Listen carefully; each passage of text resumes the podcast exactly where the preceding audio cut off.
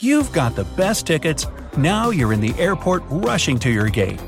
When you're waiting at the security checkpoint, find the line where business looking people are standing. They're obviously more frequent travelers, and they get through security way faster. Well, you're on the plane, and the flight attendants seem to be ignoring you. Did you book a seat in the back? Should've. You'll get the quickest service there, since these seats are closer to where the cabin crew hang out in the galley. If this airline doesn't offer in flight movies, put your phone in a sandwich baggie and close it up in the tray table. There you go! Quick, homemade, hands free screen. You ever get dizzy during long flights? It's because the pressure makes the blood travel away from your brain and gather in your legs. Wear compression socks to prevent this. And don't forget to pack a tennis ball in your carry on. You can roll it under your foot or on your back for a much needed mid flight massage. Cramming hundreds of people into a metal tube is a great way to spread germs. Even if no one in your row is coughing or sneezing, you might not be in the clear. Surfaces like tray tables, call buttons, and bathroom doors don't always get wiped down between flights. Case in point, bring some hand sanitizer and antibacterial wipes with you when you fly. You might also want to think twice before accepting pillows and blankets. While airlines usually try to keep them clean, there isn't always time to wash them between flights. Consider bringing your own pillow and blanket, unless you like resting your head in someone else's dandruff. Ew. Lightning storms, bumpy landings, germs. We've covered pretty much everything I fear about flying. But what about you? Let me know down in the comments. If you're afraid of turbulence, you're gonna like this next point. Any pilot will tell you that early morning flights are your best bet if you want to avoid heavy turbulence. The sun heats the air during the day, which contributes to stronger winds. Heat, reflecting off the ground, is also a major factor in clear weather turbulence. Taking off in the morning, before the sun has time to finish heating things up, is a great way to avoid both these problems. Clear weather also means fewer chances for flights to get backed up, so delays are less likely. The pilot doesn't eat the same things as their passengers, but this is more of a safety precaution than a perk of the job. Their meals are usually made by the same people and of the same quality as what everyone else gets, but are prepared separately. They also can't eat the same things as each other. The idea is that if one of them gets sick from what they ate, the other pilot will still be healthy enough to fly the plane. Many airlines also let pilots bring their own food from home. Given the usual quality of airplane food, I wouldn't be surprised if that's a popular choice. It's tempting to think of planes as being run like ships, with one person in charge and everyone else following their lead. There are even nautical inspired terms like captain and first officer instead of pilot and co pilot. The reality is that while the captain is usually the more experienced of the two, it's more of a partnership than a boss subordinate relationship. The pilot and co pilot are both equally responsible for the safety of the flight, and they're both equally equipped to handle any situation that might crop up. It's not unusual for the co pilot to be in full control of the plane without the captain's direct supervision, like in the case of the latter's in the bathroom because of some undercooked chicken. Oh my. Prospective commercial pilots first need to earn a bachelor's degree, then choose a flight school. You can end up spending hundreds of thousands of dollars on training and certification. Once that's done, you finally have your pilot's license. Now you need 1,500 hours of flight experience to qualify for an airline transport pilot certificate. And what's the fastest way to rack up that flight time? By renting a plane and flying it around, which isn't cheap, let me tell you. Your pilot and flight attendants need some rest on long flights too. There are secret compartments above your head at both ends of the airplane where the pilot and crew can squeeze a nap in. Small stairs lead to these sleeping quarters behind the cockpit and at the back of the plane, either behind a locked door or a hatch disguised as a storage bin. There's a bed, a phone, and curtains for privacy if needed. The crew member can control the brightness in the compartment, and in bigger planes, they're even equipped with a TV. Not every crew rest cabin, or CRC, has this feature, but they do on really big commercial planes and some private planes. This way, if they're on an especially long flight, the flight attendants and pilot can grab a shower or just have some privacy to freshen up. If you have an aisle seat, there's a button under your armrest by the hinge that not many people know about. If you press this button, the armrest will slide down completely parallel to your seat, giving you some extra leg and elbow room. It's really there so you can exit the plane more quickly if there's an emergency. But you can still press this handy little button to make yourself more comfortable. Have you ever noticed how flight attendants always seem to slide their hands over the overhead compartments as they walk the aisle of the plane? Most overhead compartments have edges on the bottom into which a handrail is molded. This helps them to get a better grip and keep their balance. This is how flight attendants look so graceful as they move quickly along the plane. Try it for yourself on your next flight. Plus, it's much better than stumbling into other passengers' laps. What if there's an unruly passenger disturbing your flight? I mean, you can't exactly kick them out of the plane, although I'd pay extra to see that. Just kidding. So, for these situations, every plane is equipped with handcuffs. Hopefully, using the handcuffs will calm the situation down. But if not, you might have an unscheduled landing on your hands. There are fire extinguishers on every flight too, which is standard safety. But did you know that most flights also have an axe or crowbar on board? This is for rare emergency landings, so the windows of the plane can be broken open. Well, sort of. I'm talking about air marshals. They're generally used for international flights. Air marshals are basically the police of the airplane. They can make arrests, but they won't intervene in a standard rowdy passenger situation. They're mostly there to watch over the flight and keep everyone safe. You probably never figure out who the air marshal is, though. They'll be dressed like any other passenger and could be seated anywhere. They blend right in. Except for that big shiny badge and the cowboy hat. No, not really. When passenger flight service was first introduced, it was a privilege only for the wealthy. There weren't classes in the cabin with their differing levels of comfort. All passengers were first class because air travel was so expensive. If you wanted to fly from Chicago to Phoenix and back in the late 50s, you'd have to shell out what would be like $1,200 today. That price point could explain why all passengers were dressed like they were at the theater. That was just the atmosphere of an aircraft cabin some 80 years ago. Being on board was a big deal, and travelers tried to look their best. The plane wasn't just a vehicle, it was a way to show off your status. Hmm, fancy clothes of the past or comfy cabin wear of today? I'll let you decide who gets this point down in the comments. So fitting of the high priced tickets and the fancy get ups. Some planes had a real piano on board, so you can enjoy some live music while you fly. Hmm, I'll take my in flight movie over a big bulky piano any day. Okay, fine, I'll give a point for the sophistication. The food offered on an airplane was like in a real restaurant. The dishes were served on fine china. You got silverware instead of flimsy disposable utensils. And beverages were poured into glassware, not those little plastic or cardboard cups. You could be served roast beef, prime rib, and lobster. Definitely beats chicken or fish. Old planes get one point. Just a net shelf that held your bag over your head? And remember, flights were rockier back then. Seemed like an accident waiting to happen. Good thing we have those sturdy, closable carry on bins today. They came around in the 70s, in case you were wondering, and they've earned modern planes one more point. Seats that can fit your hips, leg, and elbow room that existed. For this fact alone, the old days of aviation should win this contest. But let's be fair.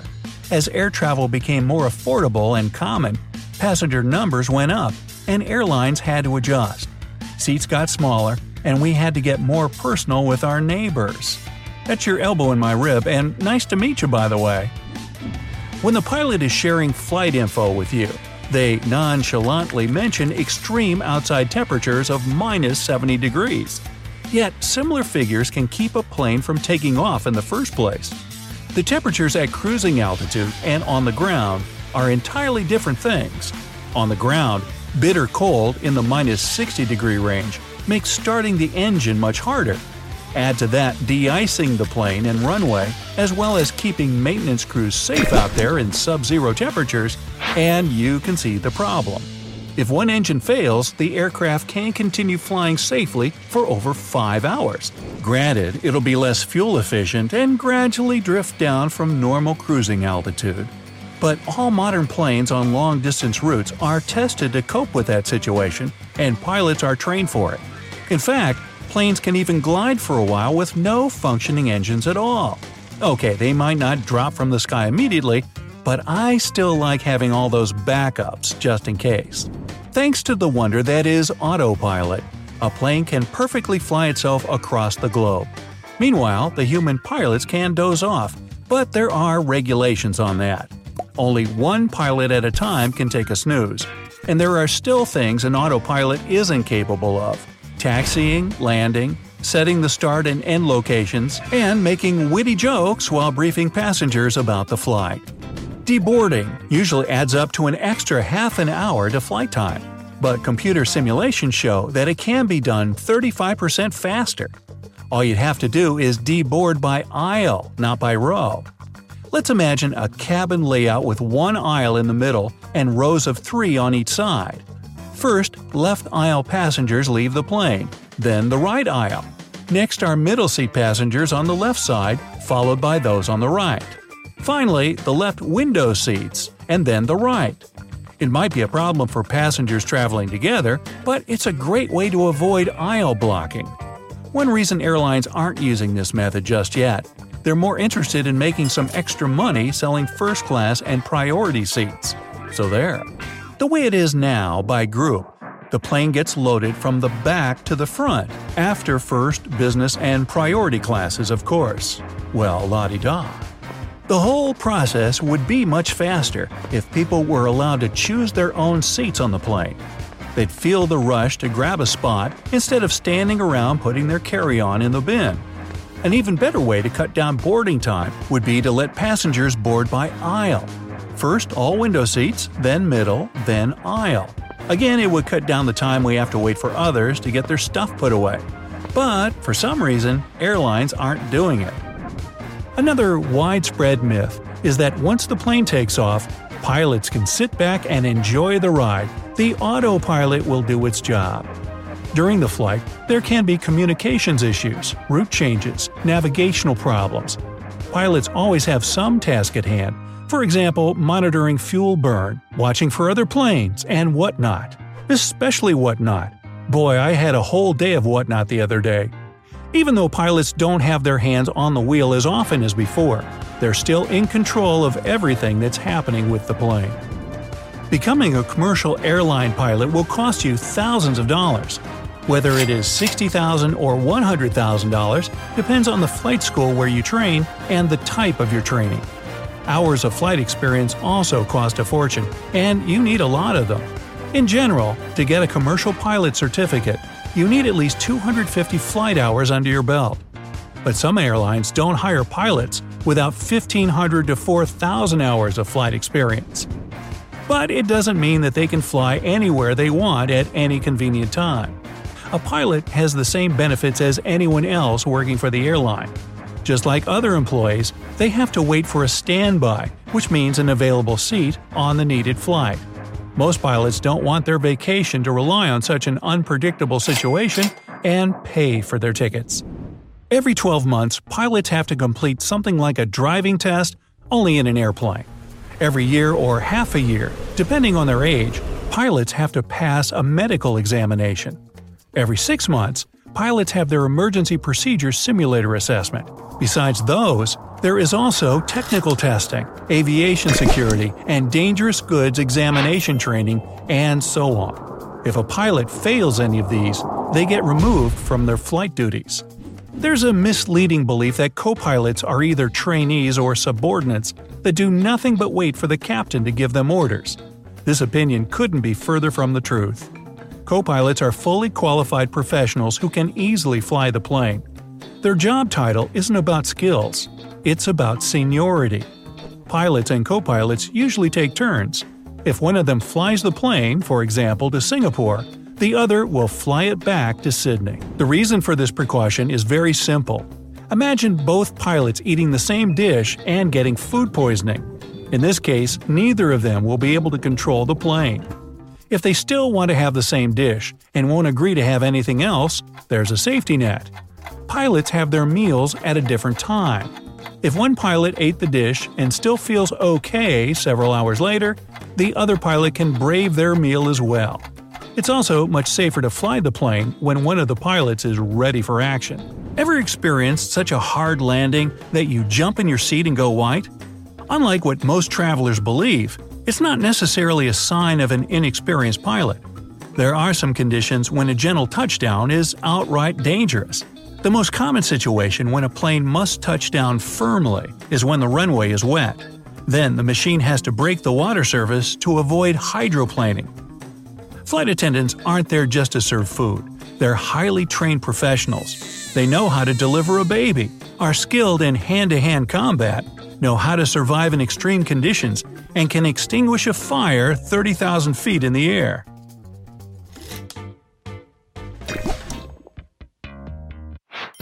Airlines are going to address the dreaded middle seat problem pretty soon. A new design has already been developed. These improved middle seats will be a bit lower to the ground than the aisle and window ones, and they'll have 3 more inches of additional space. Most passengers have a misconception that co pilots are just sidekicks or understudy characters who know little about flying. This belief can't be further from the truth. Co pilots are totally capable of flying a plane, and they do it regularly. It's a typical situation when the captain flies the plane to the destination and the co pilot operates it on the way back. Flight attendants have the same problems with jet lag as you do. Imagine flying all the way across the globe on a regular basis and dealing with the dimming of cabin lights during daylight. Their bodies get confused, and it doesn't pass with time or work experience. Airplane manufacturers use a special trick to make the cabin look bigger and more spacious. For example, the walls have a particular structure that reflects light. That, and they're painted white, which always visually expands a space. The illumination between the ceiling and overhead bins makes the ceiling look higher. It helps people with claustrophobia to deal with being in an enclosed space for hours.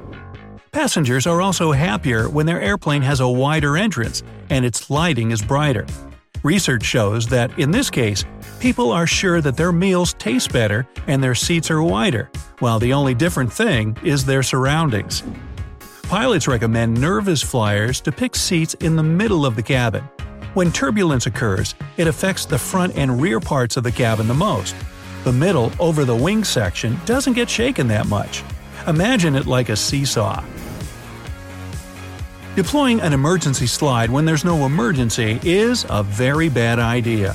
It can cause hour long delays and cost airlines thousands of dollars to pack the undamaged slide back into its container. Why would someone do it? Apparently, to get off the plane faster. Well, just keep in mind that it doesn't work this way. Now, if you want to be a pilot, be prepared for endless tests and examinations. Pilots have their skills checked every 6 to 8 months. They have to go into simulators and practice all kinds of emergency situations. After that, examiners assess them. Regular and technical testing and medical examination are also regular and crucial.